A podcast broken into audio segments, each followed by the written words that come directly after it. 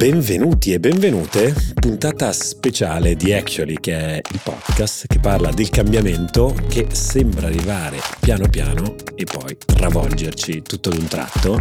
Eh, oggi inauguriamo una cosa nuova, eh, è da un po' di tempo che stiamo sperimentando nuovi eh, format qui dentro, stiamo un po' esplorando mondo audio, video e argomenti, argomenti nuovi da quando siamo nati qua dentro abbiamo parlato tanto di grandi trasformazioni, di tanto di economia italiana, sono venuti a trovarci tantissimi manager di grandi aziende e quant'altro, ci siamo resi conto che al netto di qualche battuta frameale abbiamo lasciato da parte un settore dell'economia, chiamiamolo così perché di quello stiamo parlando, anche finalmente dell'economia italiana, eh, che è sempre un po' stato tenuto però lì al tavolo, al tavolo dei piccoli quando si è a cena. Eh, parliamo della creator economy, chiamiamola in inglese perché, perché, secondo me è l'unico modo con cui eh, può essere chiamata oggi per non risultare... Vi criticano per gli inglesismi? Particolarmente, eh. però noi glieli sbattiamo comunque eh, in faccia. Io in particolare, eh, sì, esatto. Allora, quando si può evitare la parolina, la parolina stupida che sarebbe tranquillamente riportabile in italiano, è una cosa. Però creator economy è quello, come dire, computer, diciamo calcolatore, sì. no, è creator economy. È nata un po' lì e, e così l'abbiamo importata.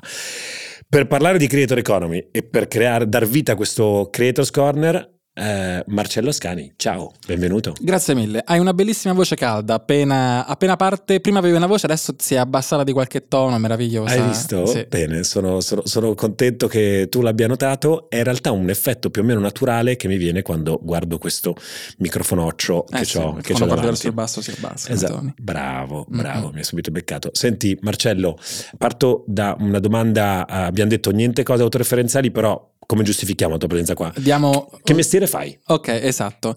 Io sono al 50% youtuber, ero al 100% youtuber e al 50% microimprenditore ho un'agenzia di influencer marketing e diciamo che noi possiamo dire che l'influencer marketing è uno dei settori all'interno della creator economy perché è uno dei modi in cui i creator eh, portano il pane a casa.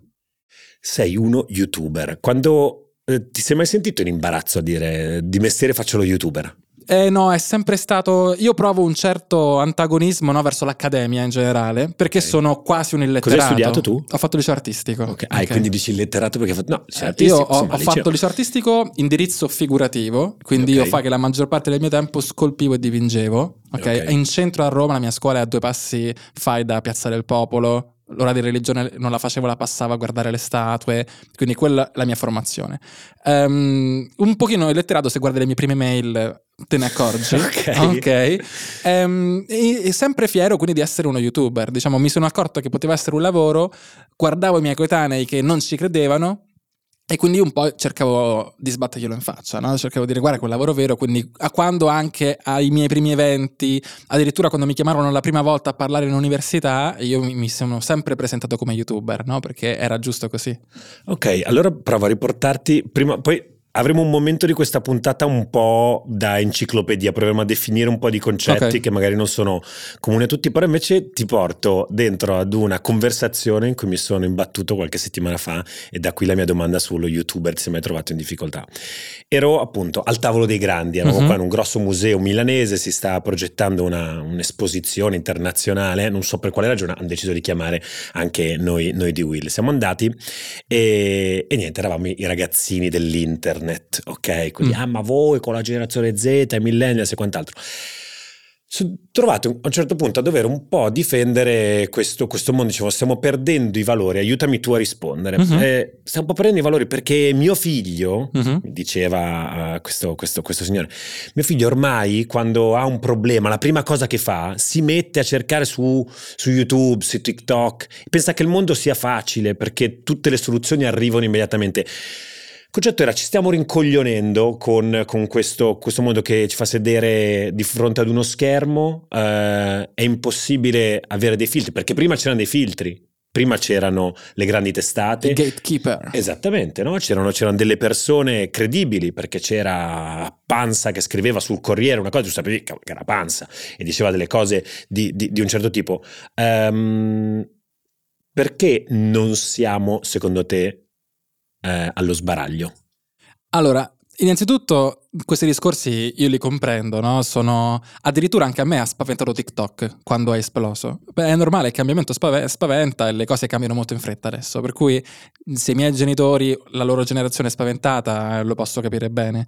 E ehm, anch'io adesso, per esempio, mi chiedo quali saranno le Mm, come dire, le conseguenze del mondo dell'AI, ok? Per esempio, perché saremo inondati di contenuti, non saremo in grado di distinguere dalla realtà. Siamo sempre catastrofisti, la storia ci insegna che si raggiunge sempre un, una situazione di equilibrio, ok? Dove effettivamente qualcosa si rompe, non sappiamo cosa, per cui ha senso essere un minimo um, con le antenne tese per capire cosa sta per succedere.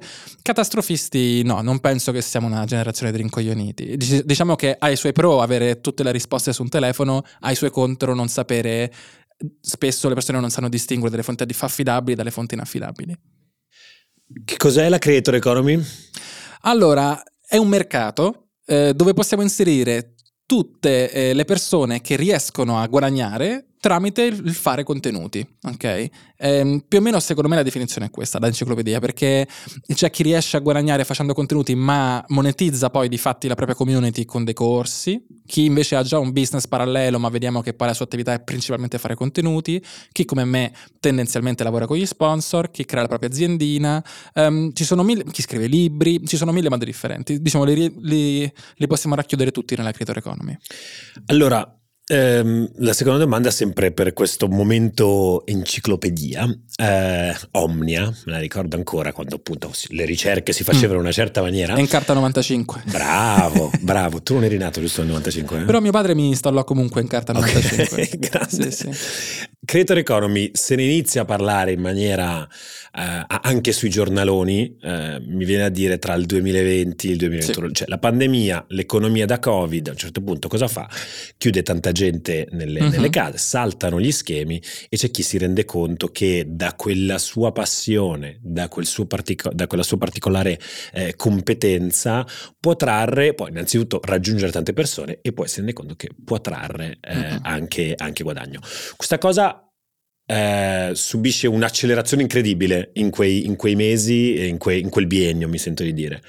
Eh, usciamo eh, con creator che dall'essere ragazzini, ragazzetti nelle loro stanze diventano delle aziende, si inizia a parlare di unicorni, no? Settima, settimana scorsa, alla fine dell'anno scorso, eh, la notizia di Mr. Beast, che è il più famoso sì. youtuber, quant'altro, che avrebbe, diciamo, si è messo nella posizione per poter diventare un potenziale unicorno mm. a fronte di una raccolta di tantissime centinaia di milioni che dovrebbe fare. Um, dove siamo ora? È, è ancora questa curva in incredibile con i brand che credono tantissimo in questi, in questi talent, sta continuando a crescere, come la vedi? Allora, io il mercato della creator economy me lo sono studiato a posteriori perché l'ho vissuto. Fa che io ho aperto il canale YouTube nel 2011, quindi che ero piccolissimo. Ho iniziato a fare video nel 2013. E, ehm, in quegli anni era minuscola. Se vai a vedere i dati adesso fatti a posteriori dalle varie aziende di consulenza, ci sono i vari studi di AY e simili, mm, viene stimato che era proprio minuscolo il mercato a livello internazionale. E mentre la mia community cresceva, io iniziavo a guadagnare. Fai che eh, io ho iniziato in secondo liceo, in quinto liceo ho visto i primi guadagni. Pensavo che i guadagni stessero arrivando perché i miei follower stavano aumentando. In realtà i guadagni stavano arrivando perché il mercato stava crescendo e quindi io ho guadagnato spropositatamente sempre di più in confronto alla fanbase che aumentava. Adesso, come dici tu, 2020-2021 c'è stata, la curva è diventata un pochino più ripida, adesso si è ristabilizzata. Se, se andiamo a vedere gli altri, insomma, altri mercati molto giovani, siamo ancora all'inizio, no? A una decina d'anni, 15 anni questo mercato massimo massimo e ehm, vediamo che la crescita è ancora ripida non dico il 50% anno su anno, ma forse il 30% sì. Um, ancora siamo in quella fase in cui le aziende si svegliano, cioè noi come agenzia andiamo ancora dalle aziende che sono titubanti, che non sanno se questi creator funzionano o meno. La parte di consulenziale non va ancora fatta, per cui vedo che c'è ancora tutta quella coda da, da, dover prendere. Poi a un certo punto ci sarà un plateau, anche se visto quanto cambiano le cose in fretta, non sappiamo neanche se ci arriviamo. Mm-hmm. Sì, di questo, cioè, la, la, la, l'hai detta molto bene, eh, anch'io no? qui dentro a Will mi occupo di, di, di, rincorrere o talvolta poi di gestire le aziende che vogliono, che vogliono, lavorare con noi. Ho questa sensazione costantemente che mi manda un po' in crisi, che ci siano come d- due curve, una un po' rallentata rispetto all'altra. Cioè, da una parte c'è la curva, chiamiamola così, dell'hype, eh, della cosa nuova e delle cose che davvero funzionano nello spazio dei social e della creator economy, ok? L'ultima frontiera di intrattenimento su TikTok sì. di questo momento. E l'altra è una curva che è leggermente arretrata, che è quella appunto dei brand, delle aziende, delle istituzioni che si rendono conto che, aspetta un momento, prima hanno capito Facebook, eh, oh, una roba interessante mentre Facebook magari era già in una curva di attenzione scemante, arriva l'attenzione dei brand che iniziano ad investire. Instagram, ora TikTok. Eh, ti ritrovi in questa ricostruzione? Allora, sì, da una parte c'è la rincorsa alla novità, per cui hai l'amministratore delegato o il marketing manager che non sa bene perché, ma deve fare certe cose. Per cui adesso noi arrivano le aziende e dicono: cavolo, facciamo TikTok. Ok, magari non serve, magari serve, magari lo fanno a caso. Um, dall'altro, però, effettivamente alcune poche aziende capiscono invece il macro tema ed è l'importanza, ok, um, della community. Okay, che tu attraverso la community riesci a scavalcare quella che è la solita banner blindness che hai nella normale pubblicità. Banner blindness. blindness. Sì. Esatto, no? Per cui tu col creator ehm, riesci a superarla, come mai? Perché ha una community fidelizzata, se non è un venduto, poi tutta una serie di parametri, o addirittura tu stesso azienda, e questo è un passaggio che sta avvenendo piano piano, tu stesso azienda diventi in parte media company, se sei sveglia, ehm, crea la tua community e anche là no, riesci a fare un marketing molto più efficiente. Every company is a media company, sempre per andare avanti in questa, in questa sagra dell'inglesismo eh, che sì, eh, sì, adesso... Una cosa orribile che io dico quando pitcho la mia agenzia ai clienti, ne dico sempre noi aiutiamo le company nel diventare media company, proprio banale però funziona. Ci ritroveremo allora di fronte agli stessi clienti a dire le stesse cose, temo prossimamente. Eh, senti, um, Vado a farti una prima domanda più da, da, da youtuber. Sì.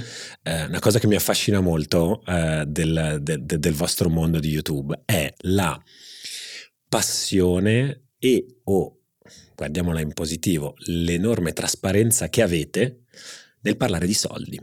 Eh, Io in particolare. Diciamo. Tu, in partic- tu in particolare. allora, questo proviamo a portare dentro questo mondo mh, sicuramente tante persone che ascoltano actually che non sono dei, dei chissà quanto addentro al mondo, al mondo di, di, di, YouTube. Se vi fate un giro, soprattutto mi sento di dire verso la fine di ogni anno solare, sì.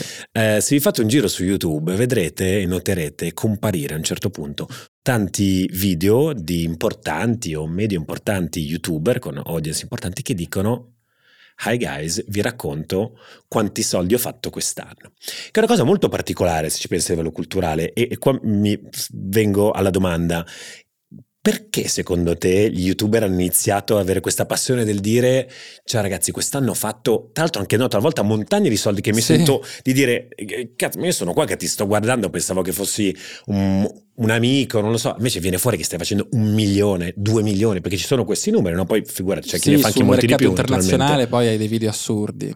Mm. E da, da, dove arriva secondo te questa, questa tendenza dei creator a, ad aprirsi così tanto? Allora, diciamo il creator medio che magari nel tempo libero parla di macchine o di cucina e poi ti fa il video estemporaneo sulla finanza, lo fa perché funziona, ok? Ci okay. sono tutta una serie di video che tu puoi fare a prescindere dalla tua nicchia e funzionano, che potrebbe essere anche il Droma Life, ok? Mm-hmm. O, o, l'unboxing o, il tour, o l'home tour della nuova casa, cioè non è necessario che sia video delle finanze.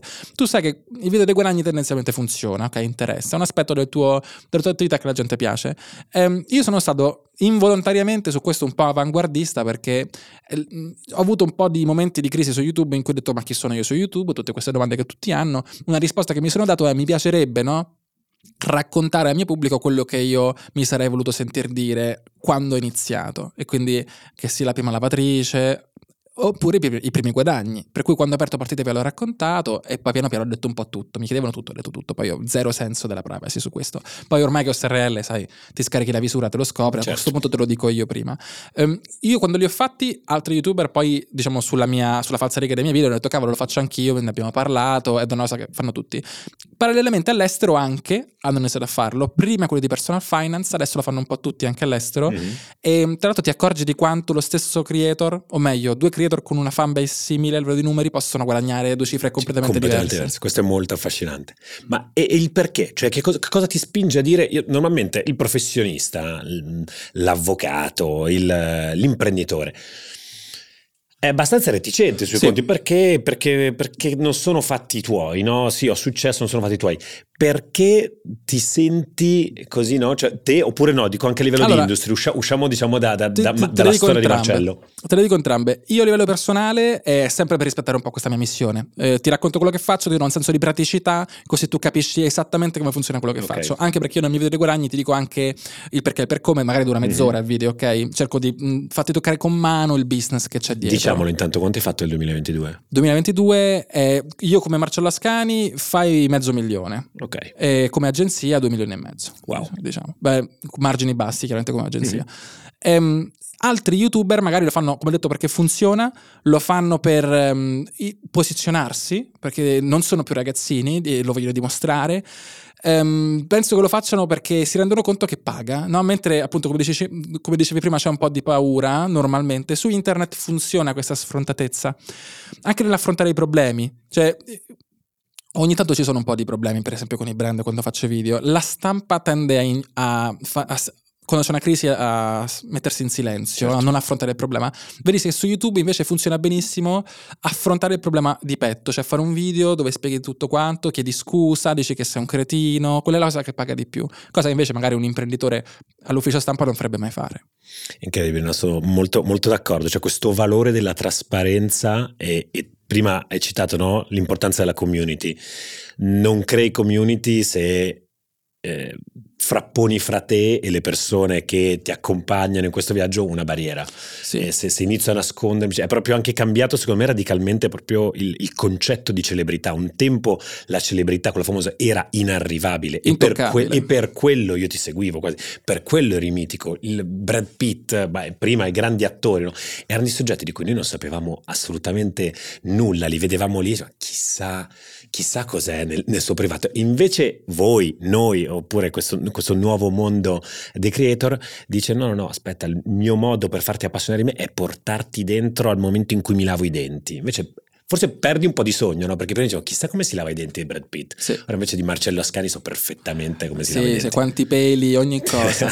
Ehm, diciamo che è anche un discorso di archetipo, quindi funziona Mm. molto bene l'uomo comune nei social, quindi hai lo youtuber medio che eh, siamo tutti nella stessa barca, ti racconta anche le sue debolezze e funziona molto bene per immedesimare. E in realtà essere intoccabile paga in alcuni ambiti, ci Certo. sono ancora alcuni creator che utilizzano quel modo là per farti sognare. Anche esempi negativi, penso a un Dan Bilzerian, Mhm. no? che tu vedi queste foto di lui con 100 modelle, i mitra, no? Facciamo No? comparire, non so se sia questa tecnologia, ma una foto di Dan Bilzerian qua in mezzo. Facciamo una cortesia. compa- Lui è terribile, ovviamente, a me non piace, però vedi che i ragazzini lo seguono perché non sanno cosa stanno vedendo, ci vogliono arrivare anche loro. Poi magari lui ha affittato tutto, è ricco di famiglia, non lo sappiamo questa cosa, però eh, funziona ancora in alcuni ambiti questo. Ed è incredibile poi secondo me come quando, quando mi è capitato di far vedere a, a persone di, diciamo, di un'altra generazione eh, questi, questi video. Ho fatto vedere recentemente e poi l'abbiamo commentato anche tra l'altro su questo podcast con Andrea Scotti Calderini di Frida, eh, il tuo video meraviglioso con Sua Maestà Pierone Armenti. Grande. Piero Armenti lo vai a trovare, lo vai a, trovare a casa sua a, a New York, dei amici del mio viaggio a New York, e ti fa vedere con enorme trasparenza, apre il suo back-end di, di, non di Facebook creduto. Meta e ti dice in visualizzazioni, quindi non stiamo parlando di sponsor, non stiamo parlando di aziende che investono in visualizzazioni dei suoi video. Piero è un- è una persona che va per strada a raccontare quello che sta mangiando, è simpaticissimo, quant'altro, in sole visualizzazioni tira su più di 500.000 euro? Erano più di 500.000 euro nel 2022. Io non ci ho creduto. Io quando me l'ha detto ho detto o me lo fai vedere o non ci credo. Eh, io neanche sapevo che Facebook monetizzasse le view. E la sua strategia era semplice. Mm, Facebook monetizza ogni video superiore ai 3 minuti. Quindi lui fa video tipo 3 minuti e un secondo, fai così, no? Yeah. E in cui fa però le sue solite cose assurde, super semplici da fare, ma che la gente si indigna, così. E comunque non è facile. Lu- Lui que- quei soldi li ha fatti a fronte di 158 milioni di views in un anno. Non tutti le sanno fare. Io ho, sul mio canale YouTube in totale ho 100 milioni di view, ok? Quindi lui in un anno ha fatto più delle view che io sul mio canale YouTube in totale. Pazzesco. Eh. Incredibile, sono davvero, è, incredibile le vie della creator economy sono letteralmente infinite. Noi recentemente abbiamo fatto qui eh, un, un, nostro team meeting, quindi una volta ogni due settimane ci ritroviamo con tutto, con tutto, il team di Will e ho fatto vedere un pezzo del video di questo, di questo creator, eh, Ali Abdal, certo. che conoscerai. Beh, lui è uno di quelli che ogni anno fa il report dei guadagni. Pazzesco, no? Fa vedere, faccia vedere questi 12 stream di revenue eh, da cui guadagna, quindi dai corsi collettivi, corsi individuali, mh, mm, i, i consigli su Amazon, i consigli indipendenti, naturalmente branded content ed è impressionante il valore che c'è dietro e la creatività imprenditoriale di un soggetto di quel tipo. Per un'azienda, tantissime aziende, tantissime media company, che è un po' il mestiere che cerchiamo di fare noi, ignorano, non pensano, non si avvicinano alla, alla, all'elasticità di pensiero che i creator oggi hanno. Questa è una cosa che mi fa impazzire, devo dire, di questa, di questa nuova industria, di questo nuovo settore dell'economia. Sì. Lui ha portato alle estreme conseguenze quello che può fare uno youtuber. Ha, ha assunto persone, ha detto fin dove arrivano le mie braccia da youtuber prima di diventare una roba lenta e noiosa, no? Un po' come ha fatto Ranzulla, come hanno fatto altri mm-hmm. creator. Sei andato eh, anche da Ranzulla tu? Ha fatto ha un milione di view il video con Ranzulla. Eh, dura 20 minuti, tempo medio visualizzato 10 minuti. C'è la gente che segue, ascolta lui che dice le sue cose super tecniche, poi perché io ho chiesto anche robe tecniche. Eri anche a casa sua, eh? ha detto eh. Ca- casa interessante. Sì, sì, questo tempio, questo tempio è City Life molto bello. Però no, scusami, ti ho interrotto, stavi dicendo su... Ma no, stavo dicendo che appunto il creator può arrivare molto lontano, non se ne rende conto, e poi vedi anche tanti altri creator che magari hanno delle vere community e fanno fatica ad andare avanti. Ti chiedi, cavolo, c'è veramente una il, il, mercato è frammentato, si dice in gergo tec- mm-hmm. tecnico, quindi non c'è un mercato liquido. Quindi tu n- non sai, cioè se tu hai del latte sai quanto costa, ok? Se tu hai dei follower potrebbero valere un milione, potrebbero valere zero in base a tutta una serie di fattori. C'è questo elemento, eh, secondo me tu potresti essere una persona in grado di spiegarlo molto bene.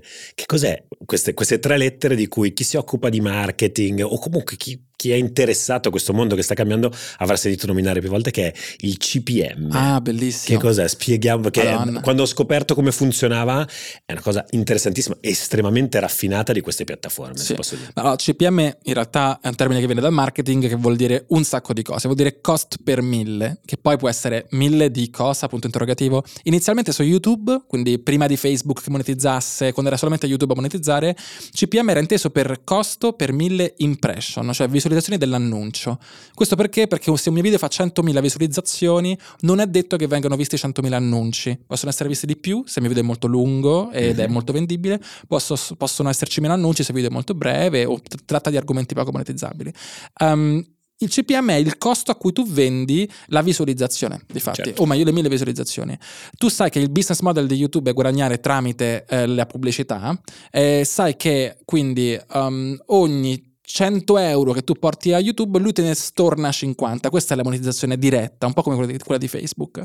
CPM è un parametro sensato per farti capire più o meno quanti soldi ti porti a casa eh, in confronto alle views che fai. Tant'è che adesso se vai negli analytics di YouTube c'è anche RPM che è revenue per mille, cioè quando tu guadagni, ed è esattamente la metà infatti. Io per esempio sul mio canale ogni mille view in media sul mio canale faccio 3-4 euro, ok? Com'è come, come rate è altino, sul mercato? È, è alto. È altino. Ah, il più alto di tutti ce l'ha chiaramente essendo un mercato esatto, spieghiamo varia in base alla domanda e all'offerta. Per cui tu sai che in alcuni periodi dell'anno per esempio Natale o a fine di ogni trimestre c'è più domanda no? perché le aziende investono di più in spazi pubblicitari che siano dai cartelloni fino a YouTube per cui in, a parità di offerta no? il costo si alza. Ehm, hai dei momenti come gennaio in cui si investe di meno il costo si abbassa e questo vale anche in base all'argomento del video. Ci sono nicchie più pagate di altre e bas- si basa anche in base al paese. Tipo si dice che chi parla di finanza, sì. quindi soldi, quindi settore diciamo ad alta redditività anche per i soggetti che investono, guadagni il CPM dei youtuber o dei creator che, o dei creator che eh, parlano in temi finanziari è sia uno dei più alti, giusto? Sì, se tu vai a vedere su YouTube Steven Graham, Um, un altro dei tipo Ali Abdal, lui è verticale sulla finanza, lui è stato uno dei primi a far vedere quanto guadagnasse in tutto e da YouTube. Il suo CPM è stellare. Se io avessi il suo CPM mi porterei a casa penso un milione di euro all'anno. Perché lui ha il mix che parla verticale di finanza e poi fa tante views e poi è in America, ok?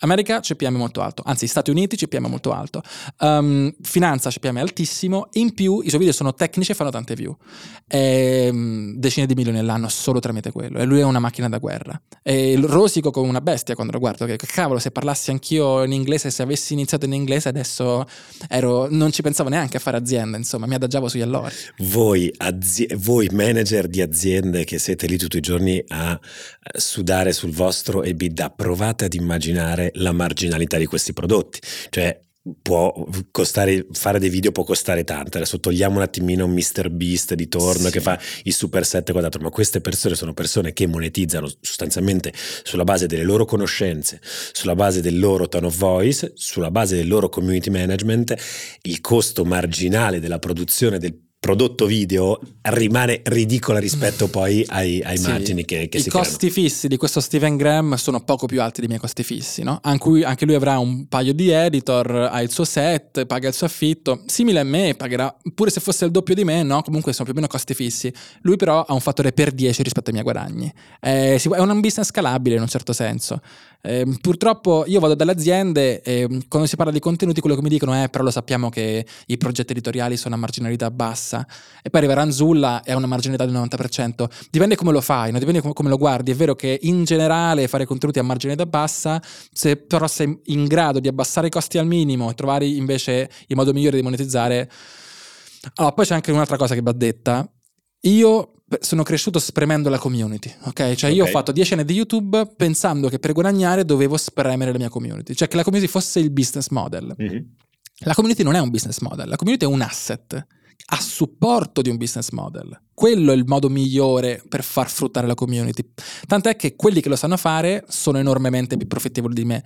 Pensiamo a um, l'estetista cinica.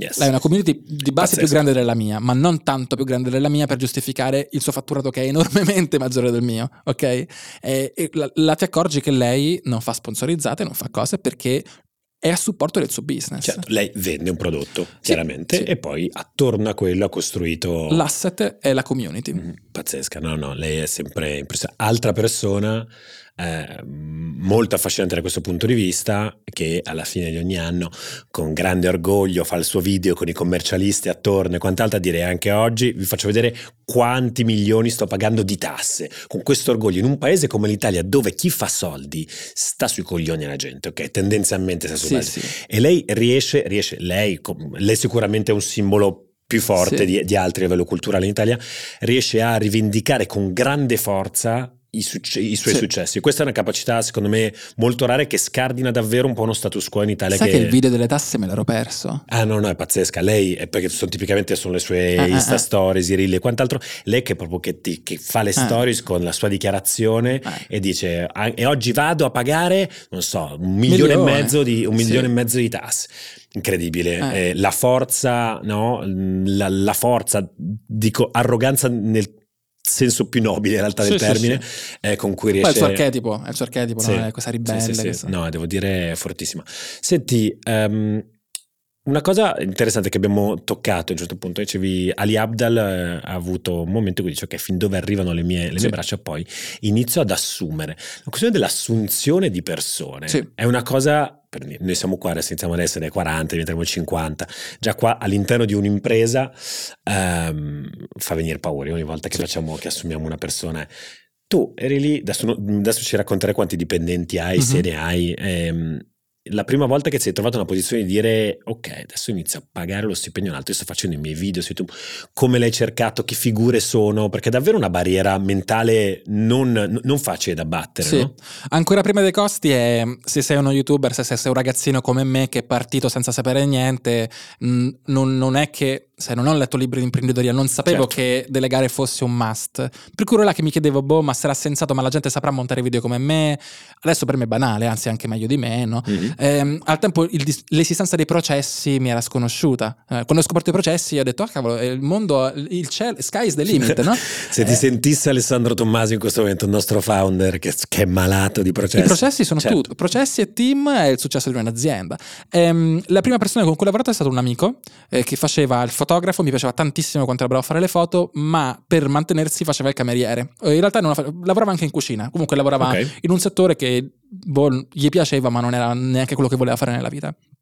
Io in realtà avevo 20 anni appena compiuti, lui ha fatto qualche viaggio con me, diciamo, gratis, quindi il viaggio glielo pagavo io e lui in cambio mi faceva qualche, fo- qualche foto, qualche ripresa. A un certo punto gli ho detto, senti ma se io ti insegno al volo a montare video, eh, non tutto, solo la parte iniziale, eh, vieni con me in viaggio, mi fai le riprese e tutto, ti stacchi dal tuo lavoro da cameriere, io tu mi fai vedere la busta paga, io te la faccio, te la do identica, però partita IVA. E ehm, lui mi disse di sì, poi abbiamo un po' cambiato gli accordi perché adesso io non ho dipendenti, fai che io okay. come Marcello Ascani SRL, ogni mio video è un progetto, quindi poi lo assegno a collaboratori. Eh, sì, io magari ho 20 collaboratori, ma loro hanno mille clienti diversi, io quando, quando uno è libero gli giro il progetto, un pochino diverso adesso. Però ho iniziato così con lui, come amico, stipendio bassissimo perché poi lui non prendeva tantissimo come cameriere, poi piano piano mi ha chiesto eh, di essere pagato di più a video no? e, e, siamo entrati, rientrati nel mercato. Con lui ho avuto un'ottima esperienza per cui a un certo punto ho detto cosa succede, cioè se io avessi infiniti soldi quanto mi servirebbe per arrivare alle estreme conseguenze del mio canale? Detto, neanche troppo, me lo posso permettere, quindi ho detto proviamo a lavorare con un altro videomaker con un altro ancora. Invece con la mia agenzia no, abbiamo preso dei dipendenti fin da subito ovviamente, eh, siamo una decina, non tutti assunti, fai che qualcuno è ancora là che bazzica, che fa un po' il consulente anche per altri, piano piano li assumeremo tutti. Ehm, e là è stato più facile perché io avevo già esperienza, i miei soci avevano già esperienza, quindi sapevamo che funzionava. Senti, eh, un'altra riflessione che mi fare, in questi giorni mi sono sentito un po' di cose che, ehm, che hai detto uh, in un po' di, un po sì. di altri podcast e e volevo un po' iniziare a collocarti, no? Eh, come se ci fossero, iniziano ad esserci un po' delle generazioni di, eh. di, di sono creator. Un, sono no? un vecchiaccio. Tu, che sei del 97, hai circa 10 anni meno di me, no, 8 anni meno di me. Eh, sei un vecchiaccio? Sei, la, sei, già, sei, già, parte della vecchia leva, Beh, diciamo? Io, io sono la vecchissima leva perché ho iniziato presto, ho okay. iniziato a 15 anni, quindi quelli della mia annata erano i vari Human Safari, i vari gamer mm. che magari adesso neanche più fanno i gamer. Io sono stato di ispirazione a creator anagraficamente più grandi di me, ma che hanno iniziato magari durante la pandemia.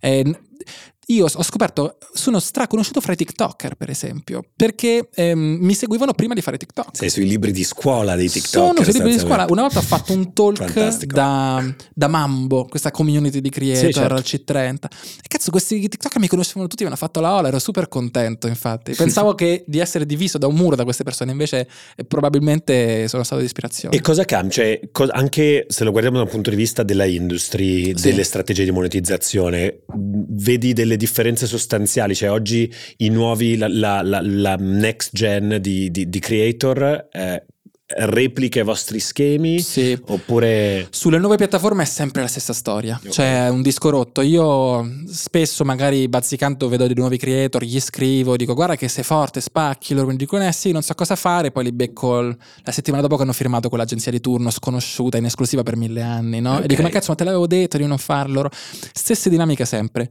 quello che cambia è che invece sulle vecchie piattaforme arrivano gli squaletti quelli che magari piccolo imprenditore che ha già un pochino di soldi da parte che può investire pesantemente su allora riesce a farsi okay. subito una community azienda che arriva in maniera strutturata sulle, sulle vecchie piattaforme vedo che ci sono anche nuove dinamiche o anche il ragazzo che esce dall'università o non lo so, ha qualcosa di interessante da raccontare, sa già che è un lavoro, lo vedi già impostato, mm-hmm. ok? Mentre io ho iniziato io pensavo che avrei fatto, avrei lavorato in uno studio di animazione. Il mio sogno era lavorare in Disney. Però c'è questo elemento, non so, che, che mi sembra di registrare. Eh, quando osservo, soprattutto per esempio mondo Twitch e quant'altro, ed è tra l'altro un, tema che noi ci poniamo come media company molto eh, nel rapporto con la, con la, community di cui facciamo parte. Eh, c'è una forte tendenza oggi a chiedere direttamente, a parlare, dicevamo prima, prima parlavate solo di, di quanti soldi facevate, no? Sì. Ora invece si dice anche Caccia, ca, cacciate il grano. Si dice in maniera molto diretta, sì. si, richiede, si richiede, che questa è una cosa in realtà mi sembra di dire, sì. di poter dire abbastanza, abbastanza nuova, sì. no? Noi per dire come Will che facciamo informazione siamo in, un costante, siamo in una costante riflessione perlomeno su questi temi, perché facciamo informazione, campiamo sostanzialmente di branded content, poi anche di altre cose che facciamo, però è lì e questo per noi è il modo di, di, di pagare le bollette tutti i giorni, lo diciamo, lo dichiariamo. Chiaramente c'è anche chi ci dice, beh cavolo, però... Eh cioè, gli sponsor, sì. l'indipendenza, il prodotto, ne perde e quant'altro.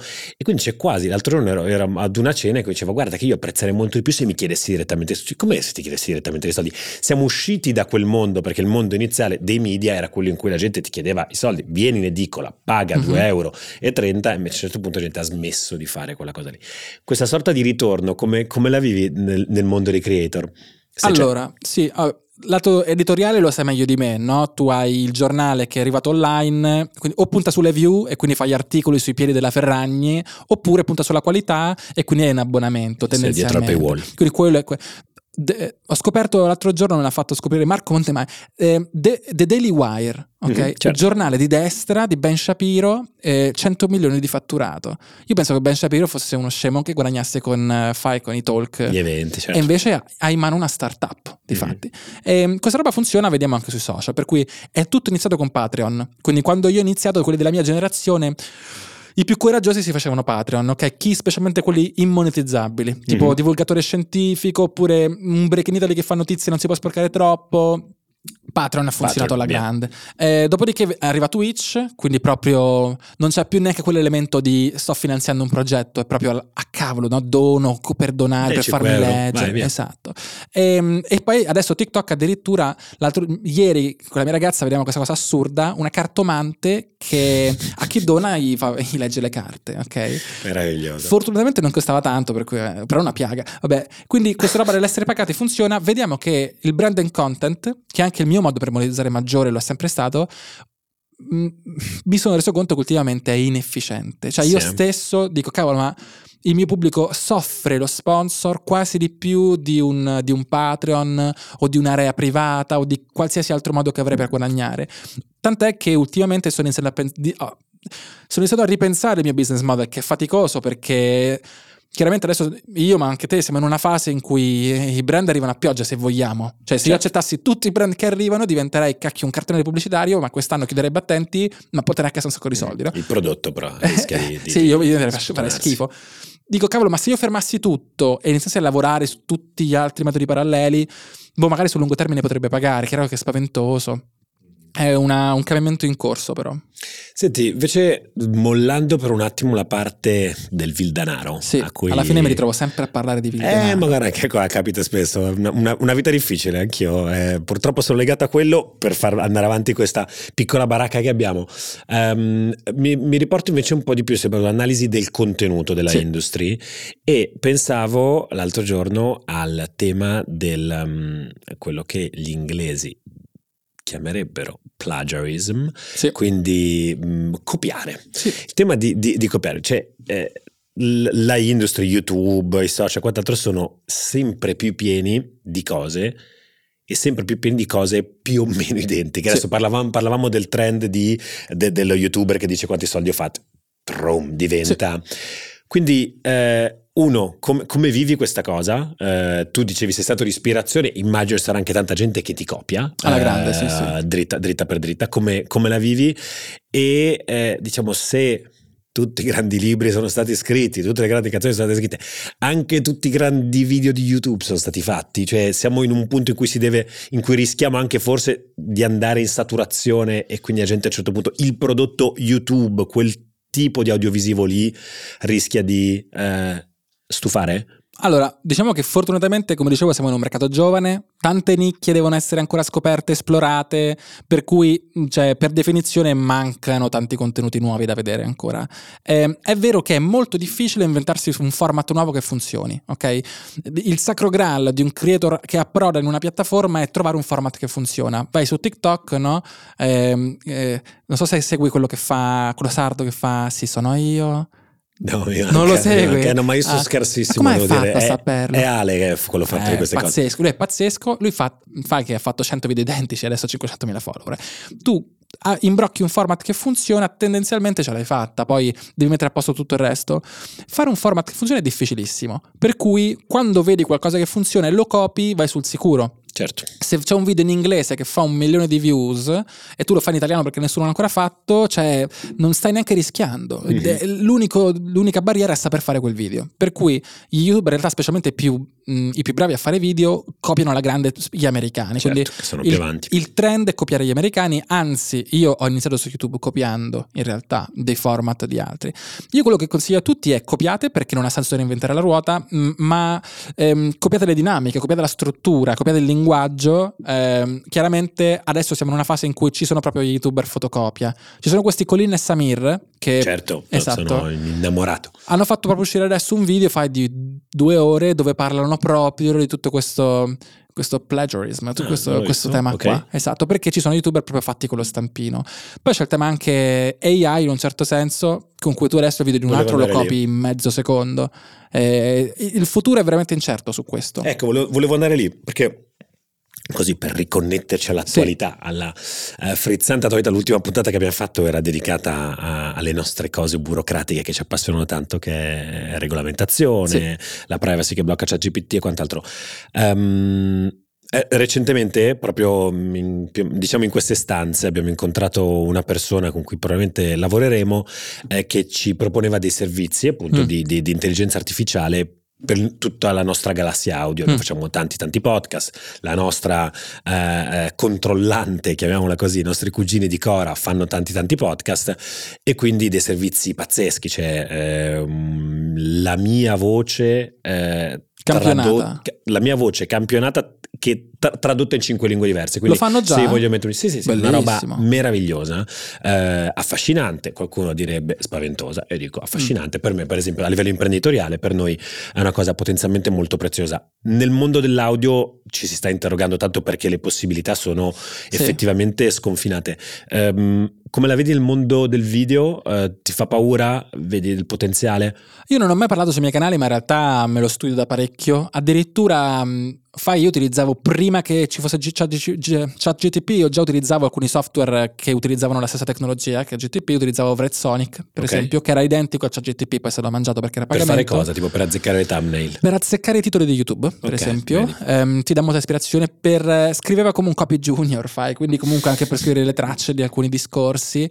Um, per, per, la parte, già per la parte immagine è un po' più difficile, perché tu la miniatura del video la puoi fare con Midjourney, ma non la farai mai col tuo faccione, non viene bene. E ehm, per il video è ancora più difficile, video con l'AI è tosto.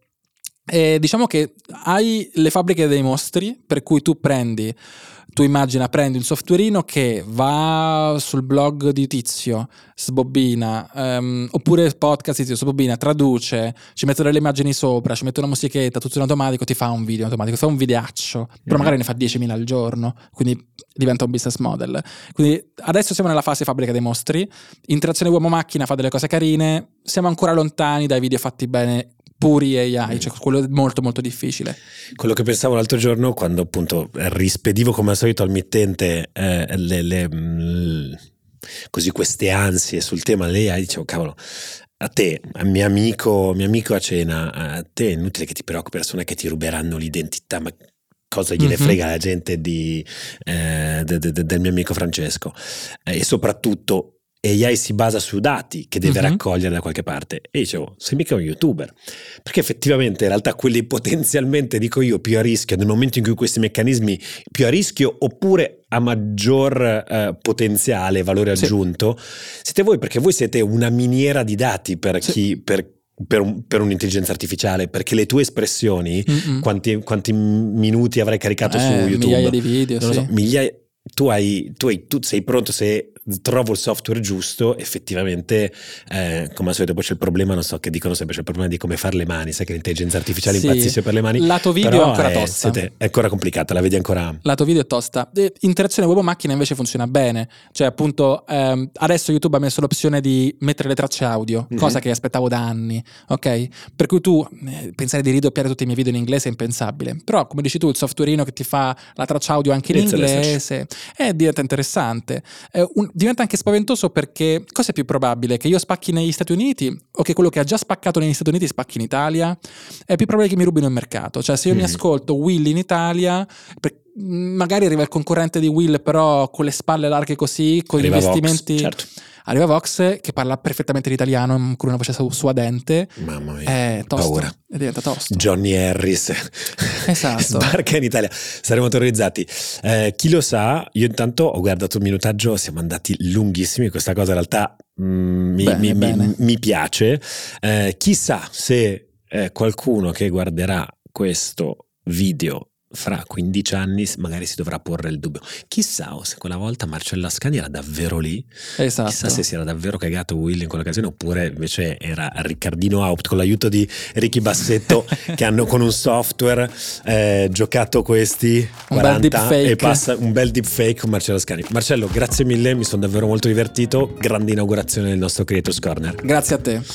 E direi basta, ci sentiamo alla prossima puntata di Actually. Ciao a tutti e a tutte. Ciao.